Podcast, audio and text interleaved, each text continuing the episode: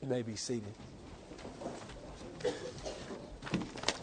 Last week we completed uh, the book of Jonah. We have been walking through the book of Jonah there for several weeks, focusing on the theme of God's great mercy towards all mankind. And Jonah's rebellion, his initial rebellion, how last week we saw the whole picture come together, and that, that picture being that Jonah, you love the least of my creation, and I love the greatest of my creation. Your love should be like my love. You should love your fellow man. And so we finished that look, and you notice usually I, I might make mention of where we're headed in, in the next weeks. I didn't make mention of it last week because, to be honest with you, I, I, I was torn between what to do at this point. And after praying and talking with uh, Carlton and Aaron some, I, I, I, believe I've made the right decision to move forward in um, to 2 Corinthians chapter 8 and following into chapter 9. So we're going to start in chapter 8. And I want to say some things up front, okay? Uh, first of all, um, uh, I, am not usually nervous uh, when I preach. I'm excited usually. You might get that. You might get uh, broken, passionate. You might get a lot of things. Just to be gut level with you, I, I'm, I'm scared. I'm nervous, very uncomfortable. The reason is, is because we're going to take up the topic of money uh, over the next few weeks. For three and a half years, this church has um, been serving the Lord, and you've done such a great job. You've uh, served Him in every way, and you're a testimony of His grace in so many ways. Through your trials, you've always praised Him. And uh, through your hard times, you've uh, refused to turn your back on Him. And He's refused and will continue. He will continue to be faithful. He's refused to turn His back on you, His children. I have always steered, steered clear. I, I sound like the Apostle Paul, apologizing. I, you know that I have always steered clear of this topic. There's a lot of reasons for that. One is that as a child, I was bludgeoned with this topic, um, with legalism and the requirements of the law, and that you had to give. To be right with God, you had to give 10%. Um, and some of you were raised that way. Um, and so I've kind of been leery of the subject. Secondly, in our day, so many charlatans abuse the pulpit. Conniving and stealing and robbing not only the people they minister, supposedly minister to, but robbing God Himself of His glory by panhandling the gospel, selling it, Paul would say in 2 Corinthians. We are not peddlers of the gospel. And so I've tried to refrain from that. We did take it up in home group and allowed you to discuss it as a people. And so we laid some groundwork for what I'll do in the next few weeks in 2 Corinthians chapter 8 and 9. And I want you to be at ease. You should never leave this place guilty, only established, nurtured, loved, and feeling that God has given you so much. That's really how I want you to leave. If you notice, when Steve was reading the scripture, I want you to take notice as you look at the scripture with me today that Paul's emphasis is not nickels and dimes.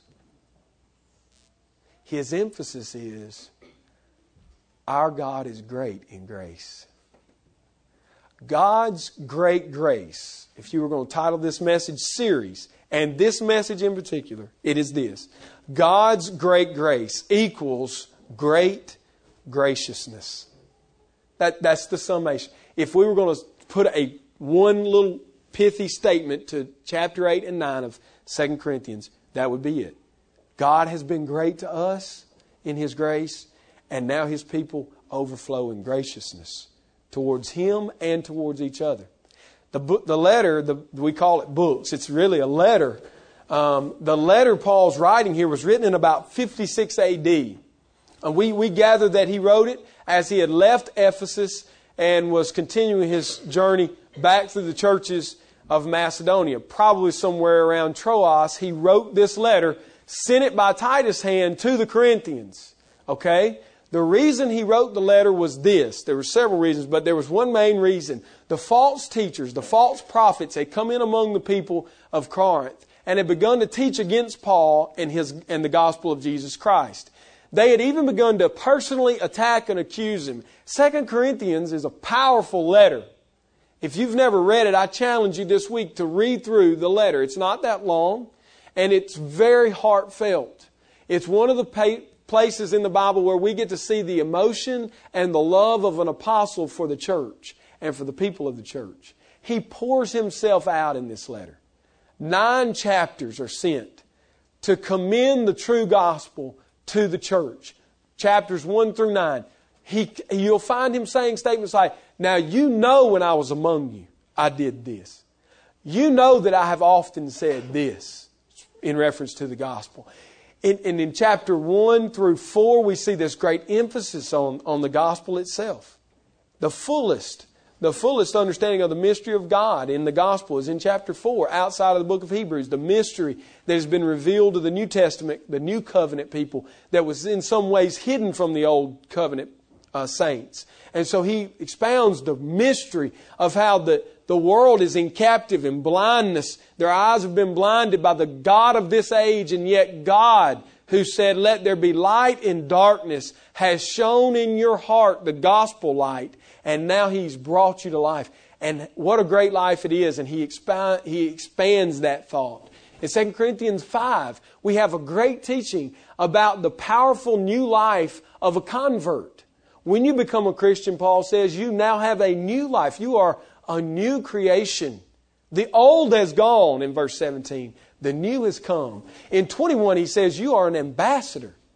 An ambassador, a messenger of God to the people. So his, it's a very passionate book. He's pleading with the Corinthians to believe the gospel and live the gospel. He also is encouraging those who have held to the gospel when, when Paul left the elders in Ephesus, and I think it probably was a statement for the whole church of all time, he said, Know this, that when I leave, many wolves will come among you. Not from outside. Where are they going to come from? From within the church. One of the places that they had come in and begun to teach differently was in Corinth. One of their main attacks against Paul was his lack of coming to the people. He had told them, I'm coming to you again. And he didn't do that because God, he says in chapter 1, prevented it. He rerouted Paul. Paul wanted to come back to Corinth, as he had said, but God didn't allow him to come back initially. And so they began to say, See, Paul, Paul, that guy y'all think's so great, such a good teacher, where's he at? He said he'd be here. Where is he? I thought he loved you. I thought he was coming. I thought he was a man of his word. He's not a man of his word. See how he lies to you? Now, if he'll lie to you about his travel schedule, what do you think he'll do about the gospel? Do you think he teaches a real gospel? Or do you think he might be telling you a little deceit there also? See, they began to sow discord among the church at Corinth. Paul viciously comes against these false prophets in the last part of the book from chapter 10 to the end, he begins to turn the cannon of the gospel on these charlatans, on these false prophets, and he pounds them with truth. I mean, it's a bludgeoning. it is it's a dressing down, as you would say in the army or in, in military talk. It's a dressing down. He's pulling rank. He's saying, You call yourself an apostle? You say you love these people? I tell you, you I don't need letters of recommendation. I don't need any letters from some other church to why I should be able to speak with authority to Corinth. I'll tell you what, what Corinth is. Corinth is an epistle. It's a letter of recommendation written on my heart. You think he didn't love the church? He says, You want to attack me because I'm late showing up to the church? I'll tell you, you bring little pieces of paper from other people to tell you how you have authority and your degrees and who you are. I don't bring anybody's papers. Jesus Christ has written the names of the people of the church of Corinth on my heart. They are my letter. They are my epistle. They're the proof of, my, of the gospel I've preached. Another area that obviously had become a problem and an area of contention was giving. Money had become an issue Are you surprised by that? That when you get a group of humans together, money might become an issue. Doesn't it in marriage? In marriage, uh, for not to discourage anybody in here who's single, in marriage, you'll have many long discussions over finances.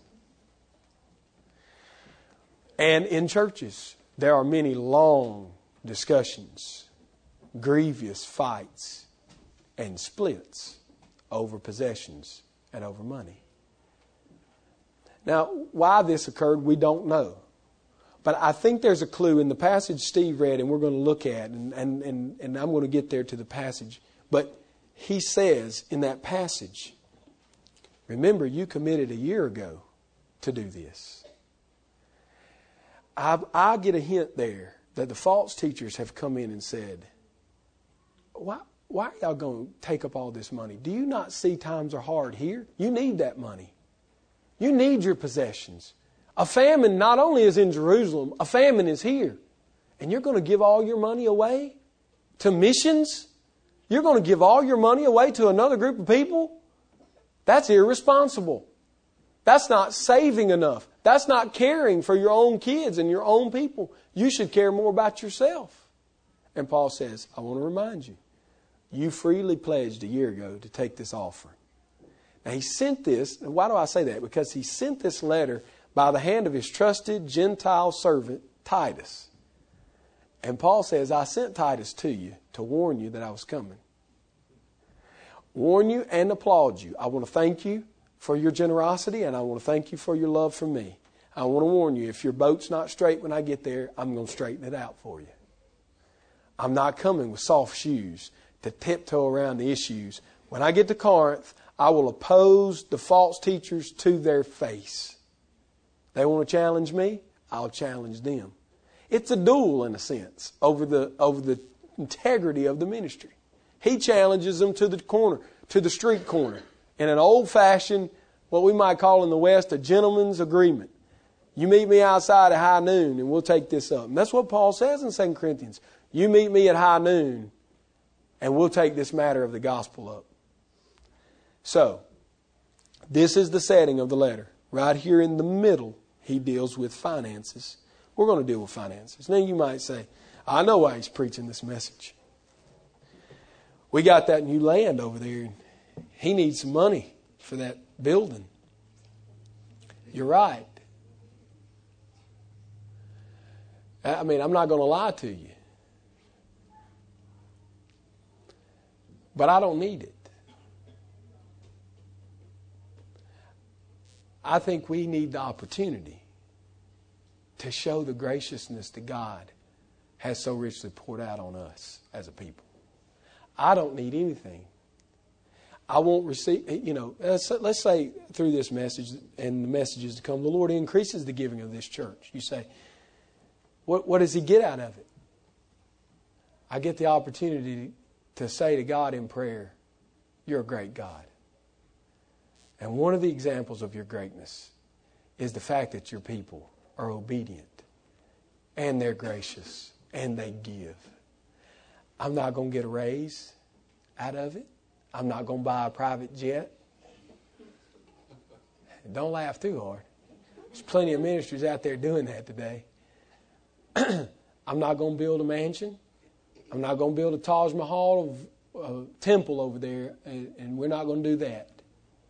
What I, what I hope comes from this message is that we say, the building, that's chunk change.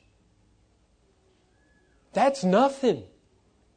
Oh, we need a half million dollars to get the building up and running? That's the overflow. That's the excess. We want to send twice that much to the mission field over the next 10 years. We want to plant two or three more churches. You think that one building's a problem? We plan to do much greater things than that building. If all the goal, understand this, if our goal becomes, let's see if we can build a building, we have failed. We have failed. But if the goal is the gospel of Jesus Christ, and if the goal is missions in our community and outside of our community, and as a result, God would be so gracious as to build a facility for that to occur out of, to God be the glory because it will be His work. And you will be able to die saying, I did not give for bricks and mortar. I gave and laid my treasure up in heaven because where my heart is, is where my treasure is. And I treasure Christ more than anything. And this is small thing. This little building is a small thing compared to what we have done for the gospel. It's nothing. It's nothing. So I want to be upfront with you. We do have a need, a great need. and by the world's standards, it might look foolish. But hopefully, as we finish this, you'll see the only thing that's foolish is the doubt that God would be pleased to spread the gospel through his people and that God might gather together the resources to do that. Let's look at the text in 2 Corinthians chapter 8. My nervousness is calm a little now. I can see clearly.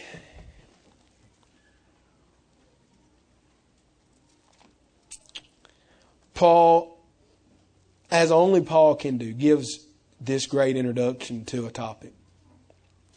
Now, I want to give you a skeleton here. We're going to give a, a outline, a kind of a observation look at the first nine verses of this chapter, chapter 8. We're going to kind of just run. I know your tendency is going to be let's stop and camp out on this word right here. We're going to get to that.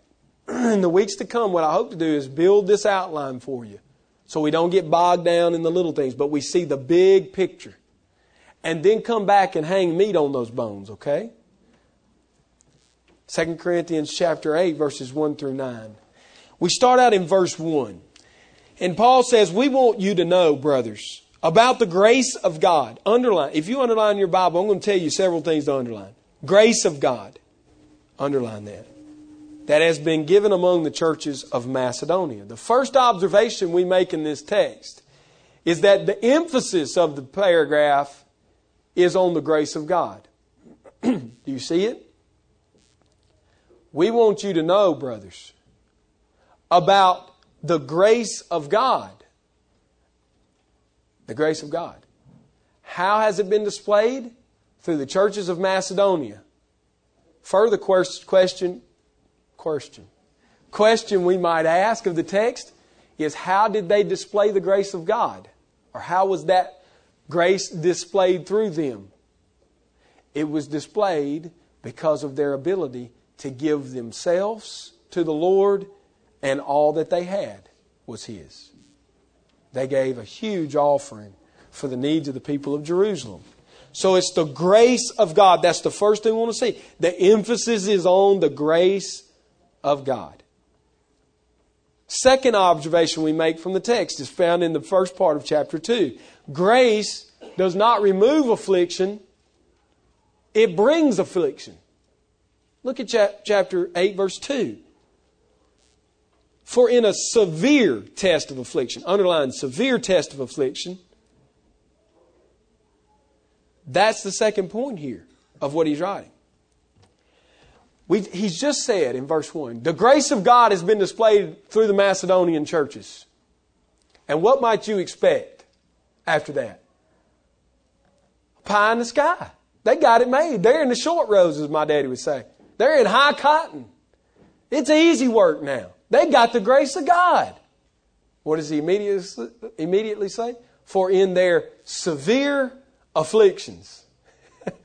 I mean, does that not make you just turn over in your mind and think, what's the reward of grace? Why do I believe in Christ? Why am I to treasure Him?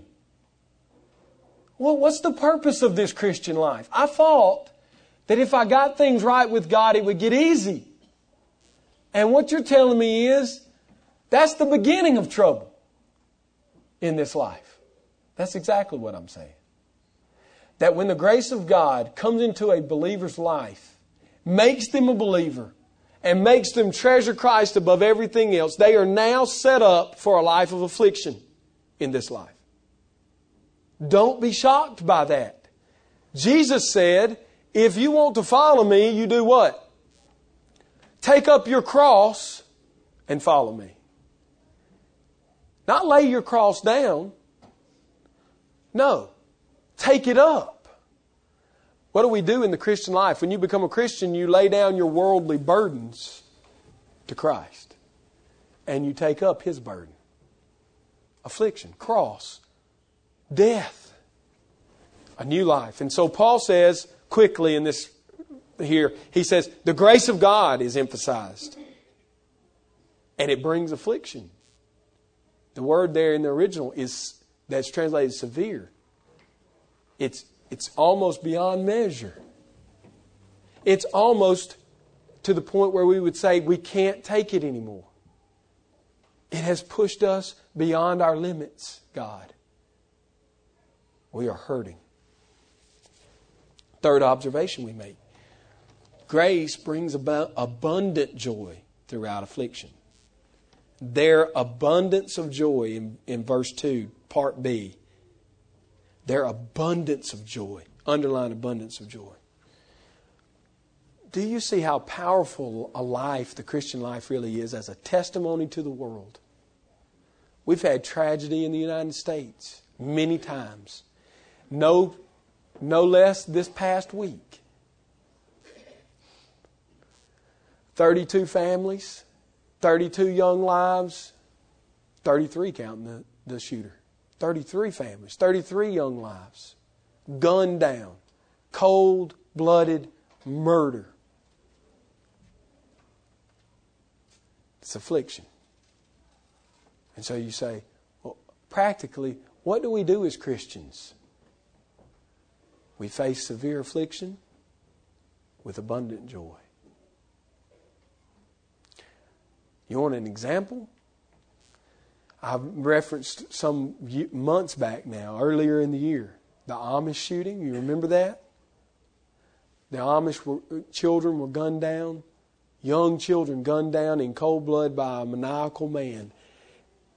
the picture of what happened in this verse for the Macedonians and the lives they lived on a daily basis, not just on a, rare occasion when persecution came, but their daily lives were so afflicted that they abounded with joy in this way that the Ingersoll mother of the two little girls who died sat holding the hand of the wife of that shooter so she might minister to her.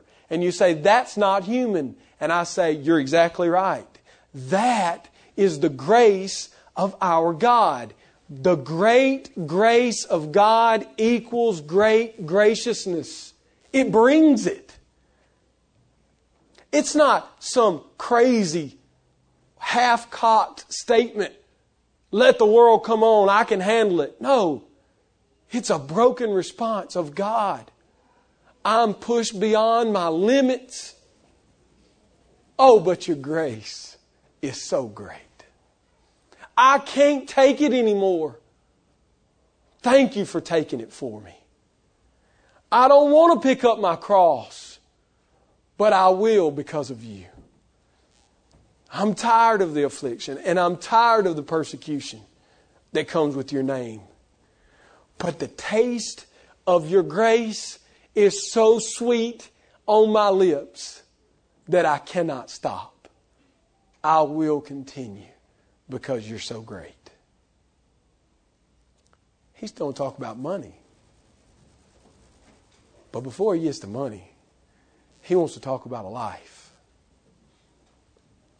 And in conclusion, we'll see when this is the life that is representative of the church, when it's my life,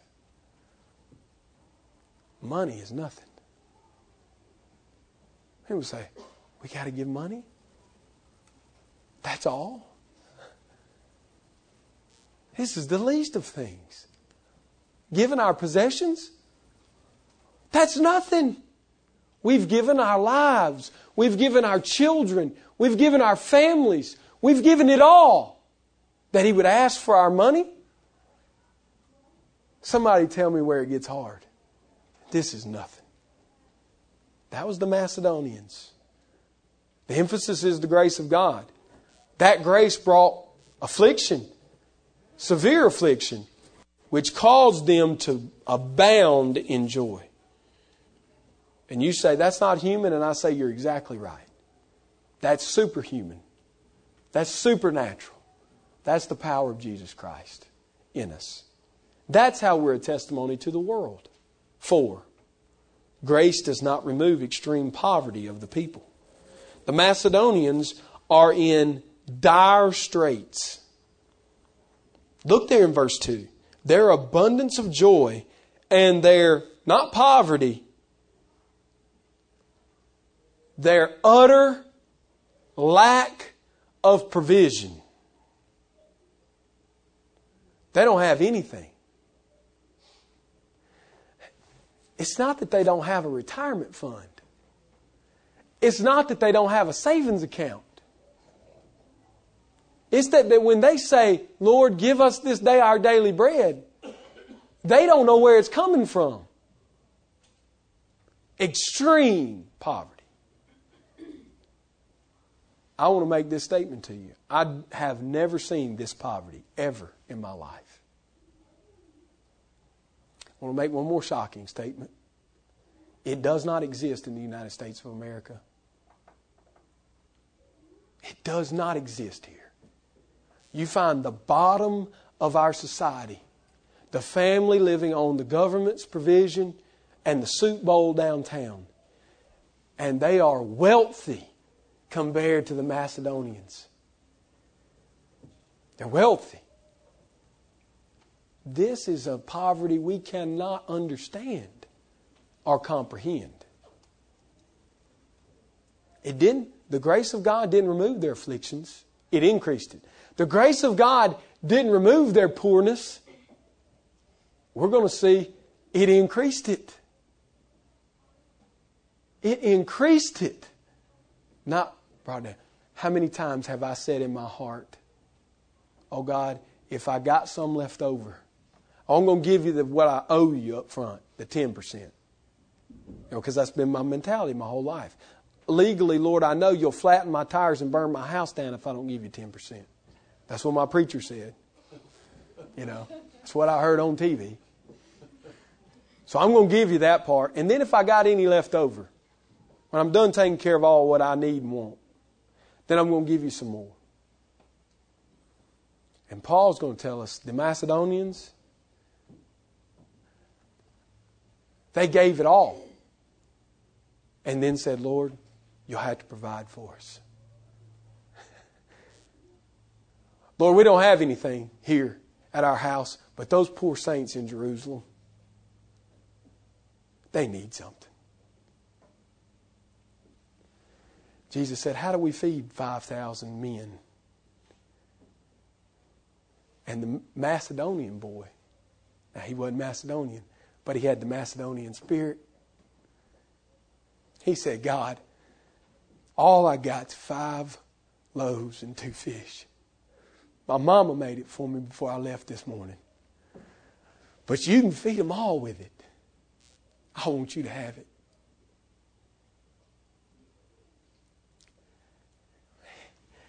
When we lay our lives down like a Macedonian,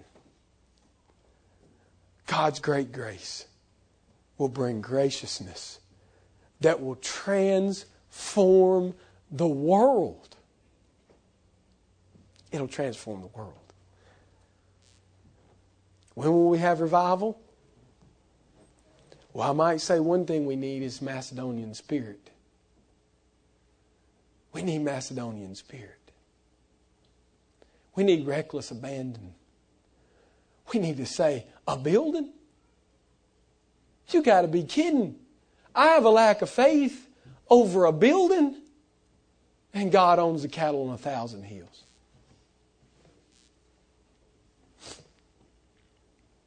Fifthly, he says in this passage, God does not remove affliction and poverty. It causes an overflow. That poverty causes an overflow of generosity. Look in the, still in verse 2. Have their extreme poverty have overflowed. Do you see the utter contradiction of what he's writing? Poverty that overflows has overflowed in a wealth of graciousness. The word in your Bible might be generosity. This is gen- graciousness. It's the definition of it. Great grace equals graciousness. Great graciousness on their part. The thing we see here in this text is far from discouraging the people, their poverty brought great joy, which overflowed in graciousness, in giving. I, I've never seen this kind of poverty, and sadly, in my own life, I've never displayed this generosity. I haven't. I like to fool myself to believe I have, but I have not. And I want to. I want to do this. But not for me, so that His grace might be emphasized. See, don't ever lose the picture as we move through this series of the opening phrase. I'm writing to you, brothers, that you might remember the grace of God displayed through the Macedonian churches. That's his whole emphasis. That's it through 8 and 9. Remember the grace of God. When you see these great things, don't say, boy, those people pop their suspenders, they got it going on. They got great grace and faith and giving. Boy, what an example. No, but that they might say, what a great God. That's all that could make people do this. Verse uh, sixth observation in the beginning of verse three. Grace inspires sacrificial giving of the believers. Three. For they gave according to their means. They gave according to their means. I like that statement, don't you? You like that statement. You really do. Because that statement says, if I have it, I can give it. That's the statement I make when I say, I'm going to give to the church, then I'm going to do what I want to do, then I'm going to give to God some more if I got it left over. That's what that statement is, according to the means that God's given. But that's not where he stops.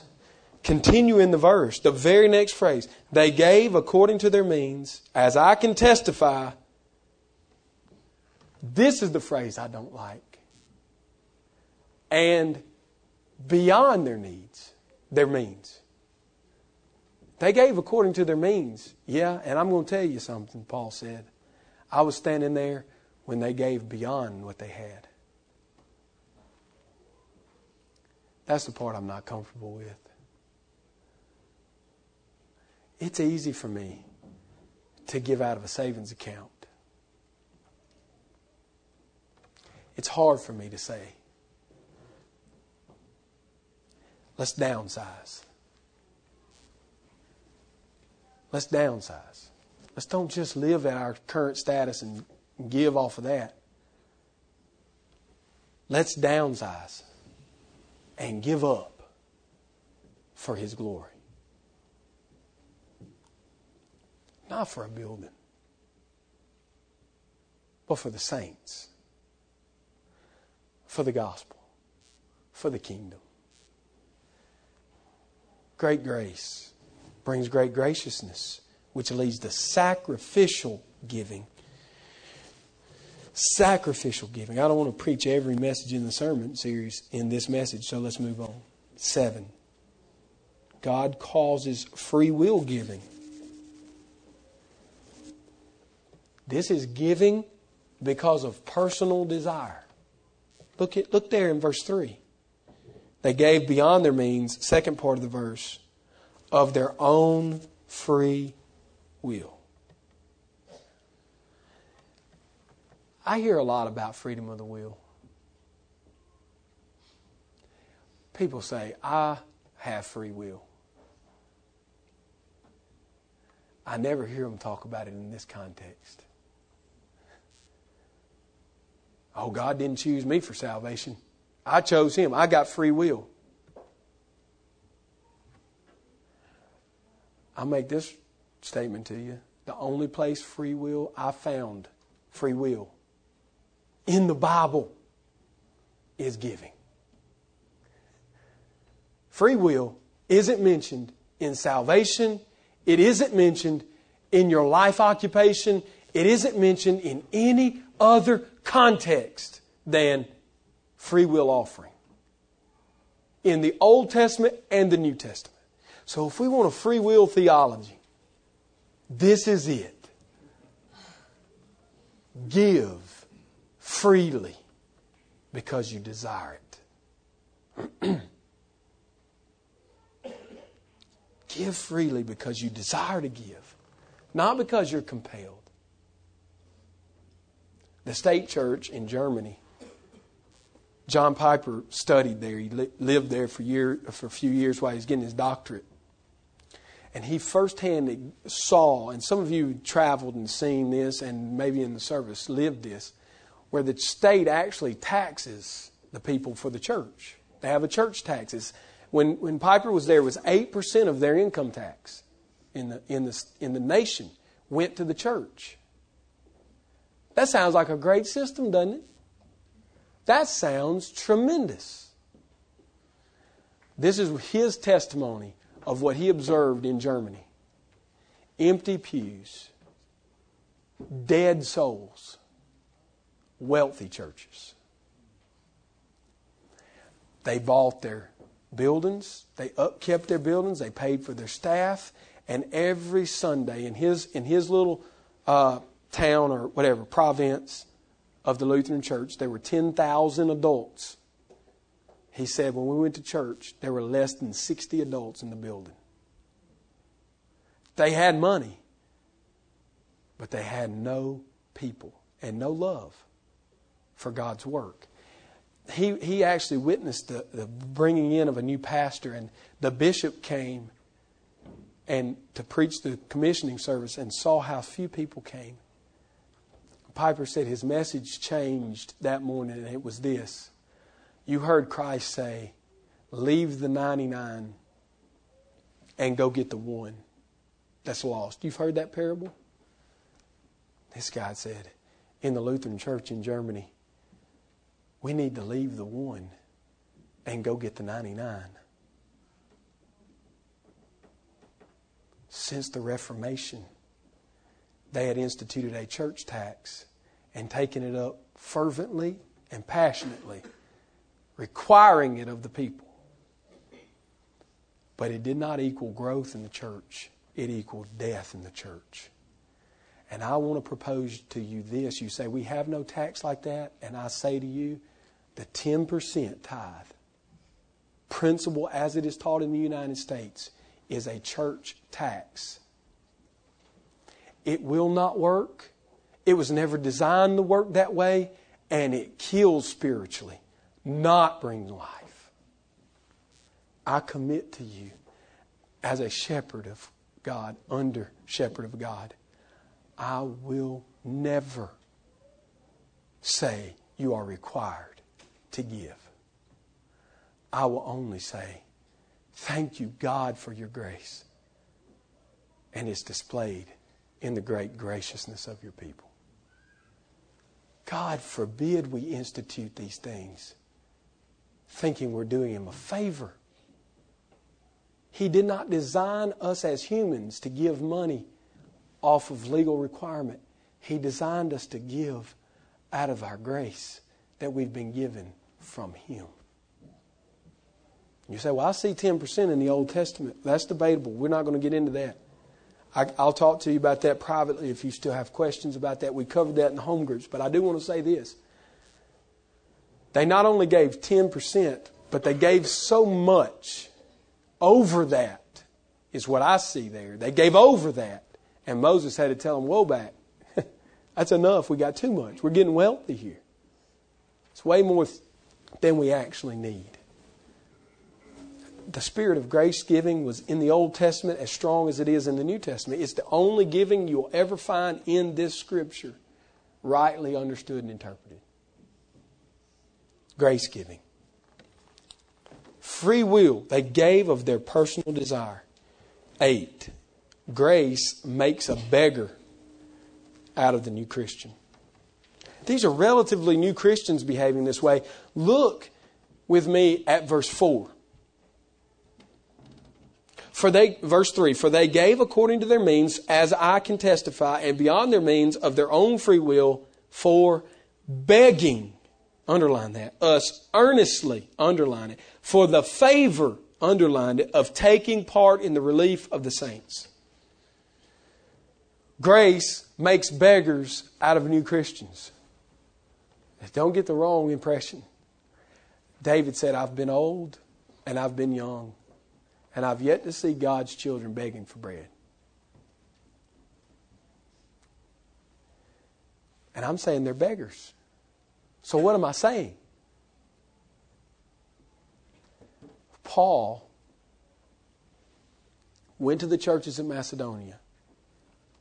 He saw how poor they were, extreme poverty. And what he was greeted with when he went to the church was not Brother Paul, could you get somebody to help us out? We're behind. We can't make our payments, and we ain't got any food. These poor, rag wearing, lack of possession folk brought all they had to lay at his feet.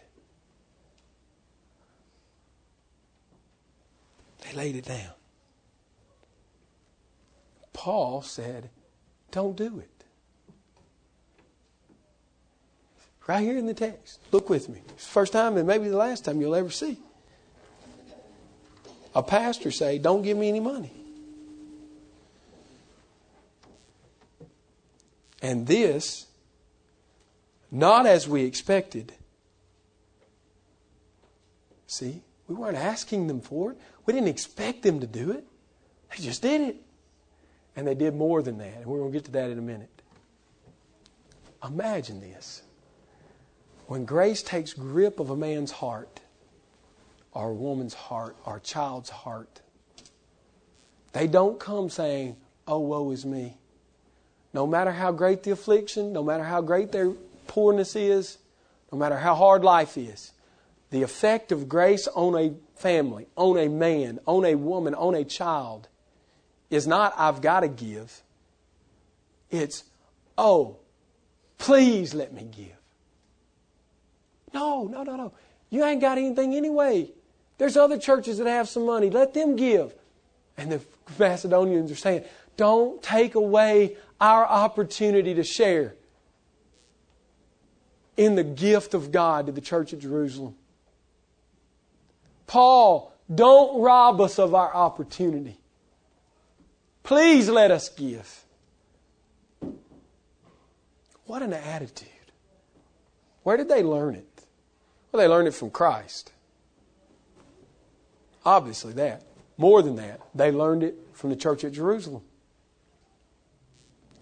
In Acts, the testimony of the early church is that they sold many of their possessions and laid them at the feet of the apostles so that those who had need would have their needs met. You remember that? And what is the fruit of that kind of giving in the generations to come? More gracious saints who would say, Jerusalem did it for us, and now we will do it for them. Jerusalem was a bigger church. Jerusalem was a bigger town. Jerusalem had more believers, more apostles. You can make an argument for more spiritual gifts. They had everything. They were the wealthy church compared to the little outposts of Christianity in Macedonia. Where did the Macedonians get this thought? They learned it from their forefathers in the faith. And they said, We want to give. We want to give. But what did they give? Don't sleep about this point. Don't miss this one. This is the crux. This is the end. Grace calls on us to give ourselves to the Lord, and as a result, give ourselves to other people. That's what verse 5 says. Verse 5 says, But they gave themselves first to the Lord. and then by the will of God to us. You say, why do you take up a whole message series, preach on giving? Number one, because it's, it's part of the life of a Christian. Let me be a little more controversial. Because I have great concern for myself and for the Church of America that I don't see this sacrificial spirit in my own life. I don't see it exhibited in the lives of the church around me. And this is the question that came to my mind this week as I outlined and studied this text. Paul seems to be saying, this is not abnormal. This is normal. That you give yourself to the Lord first and then to everybody else. And where you don't see people giving of themselves to others in a sacrificial way, the immediate question is have they given themselves to the Lord? You can't look at a billfold. I, that old saying about look at a man's wallet and you'll see what he loves or whatever, that, that, that may be true, physically speaking. But let me say this so that you understand clearly what I'm trying to teach you and say from this text. I believe it is what this text says. It's all about the grace of God.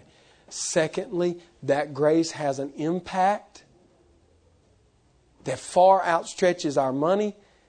It's the fact that we give ourselves to the Lord fully. And because we are fully given to Him, and we treasure and love Him more than anything else, we give to each other. Do you see the difference in you're required to give X dollars or X percent and the godly system, the biblical system, the only system we see in the scripture which says Give yourself to God completely and then care for one another. We need examples, right? I haven't used any stories or anything like that. The best stories are there in the Bible the Ten Commandments. Our children know this. The first four commandments love the Lord your God with all of your heart and your soul and your mind. The second six commandments love your neighbor as yourself.